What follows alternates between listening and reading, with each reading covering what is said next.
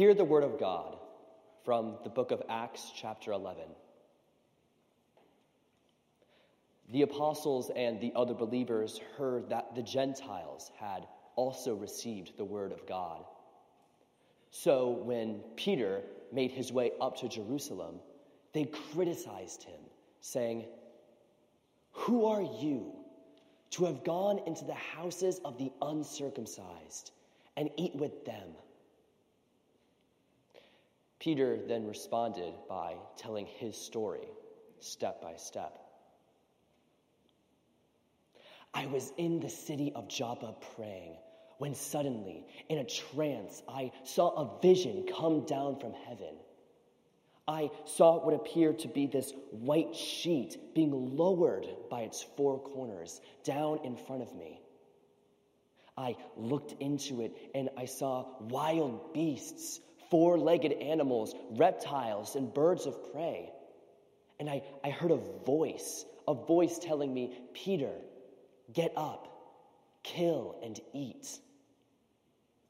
Now, I replied, Surely not, Lord, for nothing impure or unclean has ever entered my mouth. But, but then the voice spoke again, saying, Do not call unclean what the Lord has made clean. This happened three more times, and then it was all lifted back up to heaven once more. Now, right then, three men um, came who were sent to me, sent for me from Caesarea. Now, the Spirit of the Lord came upon me and told me to have no hesitation about going with them. So, me and these six brothers went with them to the man's house in Caesarea. There, the man told us how an angel of the Lord had appeared before him and told him, Send to Joppa for the man Simon, also called Peter, for he will deliver a message through which you and your whole family will be saved. Now, as I began to speak to the man and unto his whole family, I felt the same spirit, the same spirit that came unto us at the beginning, come onto them.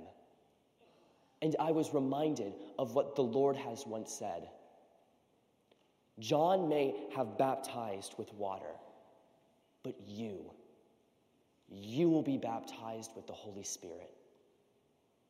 So, if God can give the same gift that He gave to Gentiles, that He gave to us, believers of Jesus Christ, who am I to stand in God's way? Upon hearing this, the circumcised believers had no more objections, and instead they praised God, saying, Even to the Gentiles, God has given the repentance that leads to life. The Word of God for the world.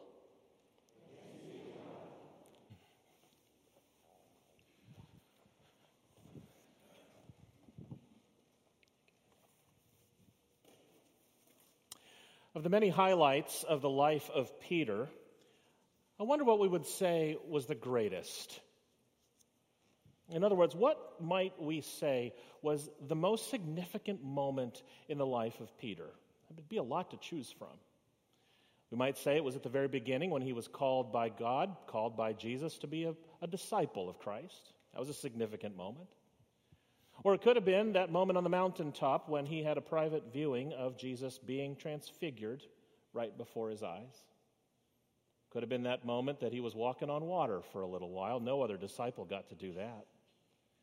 Or it might have been that moment when he was among the first disciples to rush to the empty tomb and discover it, the resurrection, and bear witness to it for himself. Or maybe it was the very first sermon he ever preached the greatest sermon in the history of the church on that very first Pentecost Sunday. Peter was a human highlight reel. He had a lot of wonderful things happen in his life that no other disciple got to experience. But if I were to choose one that I think tops them all, I think I would pick this one This, this one from this story in the book of Acts. Because this was the moment that would not only change his life, it would change the trajectory of the church forever. Because without this moment, the church would not have grown. It would not have advanced its mission. It might have eventually even declined and faded into the shadows of history. And most of all, without this moment from this story today, you and I would not be here. You saw the story vividly portrayed by Isaiah moments ago. Here was Peter. He was on a long journey.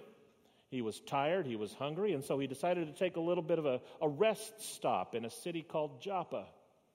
And there he found a house and was as customary for those who needed a break. He went to the rooftop of that house in order to have a private place to rest, to relax, to pray. And it was there that he fell into a deep trance. He began to dream. And there he saw a vision that would change his life. He saw a vision of a sheet, a giant picnic blanket being descended from heaven right before him. And on that sheet was food. A sight for sore eyes for a hungry soul, except this food was unclean. All of these foods that were contrary to Hebrew dietary laws, animals like shellfish and animals with cloven hooves and, and birds that were deemed unclean. But then there was a controversial voice from heaven who said, Peter, get up and eat. And Peter, despite being hungry, was also a good God fearing Jew. And so he responded to that voice and said, No. But then that voice said again, a second time, Peter, get up and eat. And Peter said, No. They did this for three times with the voice commanding Peter to eat and Peter saying no until Peter realized that this vision was not about Peter being hungry. And it wasn't about which animals were clean and unclean. This vision was about God telling Peter that God's love was inclusive. God loved more than just the Jewish people. Peter found out that God loved the non Jews as well. And the message of God's love through Jesus Christ needed to be communicated to people all over the world, not just those who were on the inside, but beyond the walls of the church, beyond the barriers that separated Jews and Gentiles. And so, from this moment on, because of this vision, Peter and the other disciples were commanded to open up their missionary efforts to people who weren't Jews. Because everyone, everyone now had the opportunity to follow Jesus Christ. That was the vision. That was the dream. And I think this was the greatest moment in the life of Peter because it not only changed his life, but from here on out, it changed the way he would see others.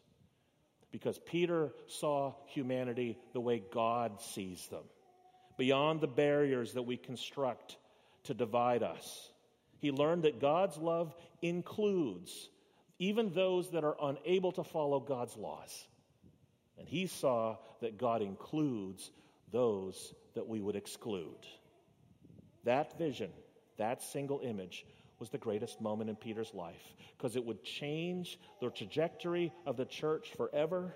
And it was a vision that would allow everyone, even people like you and me, to experience God's grace for themselves. What a vision! What an image. A few years ago, my two daughters and I uh, visited the Kennedy Space Center in Cape Canaveral. And one of our most memorable moments on that trip was to see the space shuttle Atlantis close up. And we also rode on a space shuttle simulator that made it feel like we were actually sitting on a space shuttle launching into space. At one point in the simulation, with our bodies strapped into the seats and the feeling of weightlessness starting to settle in, the ceiling of our simulator opened up like bay doors on the space shuttle. And we saw what the astronauts would likely have seen the entire time they were up in space a wide angle view of planet Earth in all of its beautiful hues of blue and green and white. It was a breathtaking view. It was a vision of the earth in which you could not see the divisions. You just saw one planet, one humanity, one journey of spirit toward a common future. You could not see the distinctions between male and female, gay and straight, Christian or non Christian or non religious, or pro life or pro choice, or immigrant or native, or young or old. Just one earth, just one people. It's quite an image. In fact, it's the very same image that an astronaut named Scott Kelly saw eight years ago. Maybe you remember the name Scott Kelly. He was hovering in orbit on his way to the International Space Station. And at the same time that he was circling the Earth, his sister in law, Congresswoman Gabby Giffords, was shot at an event in her congressional district in Tucson, Arizona. It left her gasping for life. She has since recovered, but she is now has long lasting impact on her brain. But at that very moment, overhead, soaring 250 miles above Earth, was her brother in law, Commander Scott Kelly, on the International Space Station. And he learned of the shooting of his sister in law and decided to speak to the world as he looked outside his window. Flight controllers in Houston were bracing, they were hushed to hear what Commander Kelly would say. And then he delivered this carefully crafted message. As I look out the window, I see a very beautiful planet that seems very inviting and peaceful. Unfortunately, it is not. These days, we are constantly reminded of the unspeakable acts of violence and damage that we can inflict upon one another, not just with our actions, but also with our irresponsible words. We're better than this. We must do better. You see, from high up above the earth, he was able to see this placid, serene, even beautiful image of one earth and one humanity.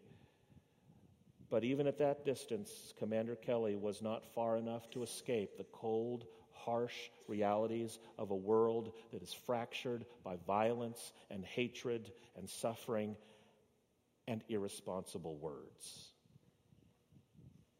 Rabbi Jonathan Sacks wrote one of the most compelling books that I've read in recent years. It's called Not in God's Name Confronting Religious Violence. I thought of this quote from the book. I, I first read the book a few years ago as I was preparing to study the Thirty Years' War in Northern Ireland. I thought of this quote in connection to all of the other religious divisions that we have in our world, the religious divisions in our country, particularly the divisions within our own beloved United Methodist denomination. This quote jumped out at me this past week. Rabbi Sacks wrote Violence is what happens when you try to resolve a religious dispute by means of power. It cannot be done. Trying to resolve ultimate issues of faith, truth, and interpretation by the use of force is a conceptual error of the most fundamental kind. Just as might does not establish right, so victory does not establish truth. Both sides may fight with equal passion and conviction, but at the end of the day, after thousands or millions have died, whole countries reduced to disaster zones, populations condemned to poverty, and generations to hopelessness, after the very enterprise of faith has been degraded and disgraced, no one is a millimeter closer to God or salvation or illumination.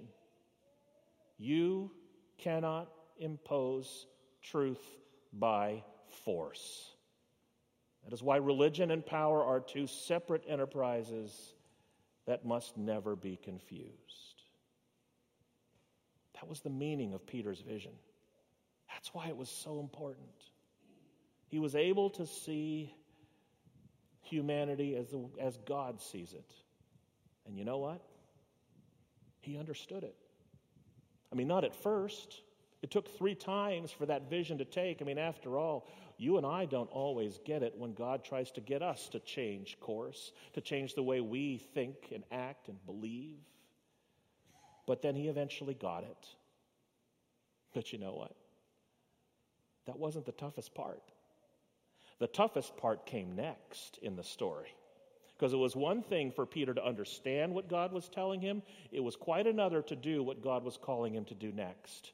Because then he called Peter to convince others of that truth too.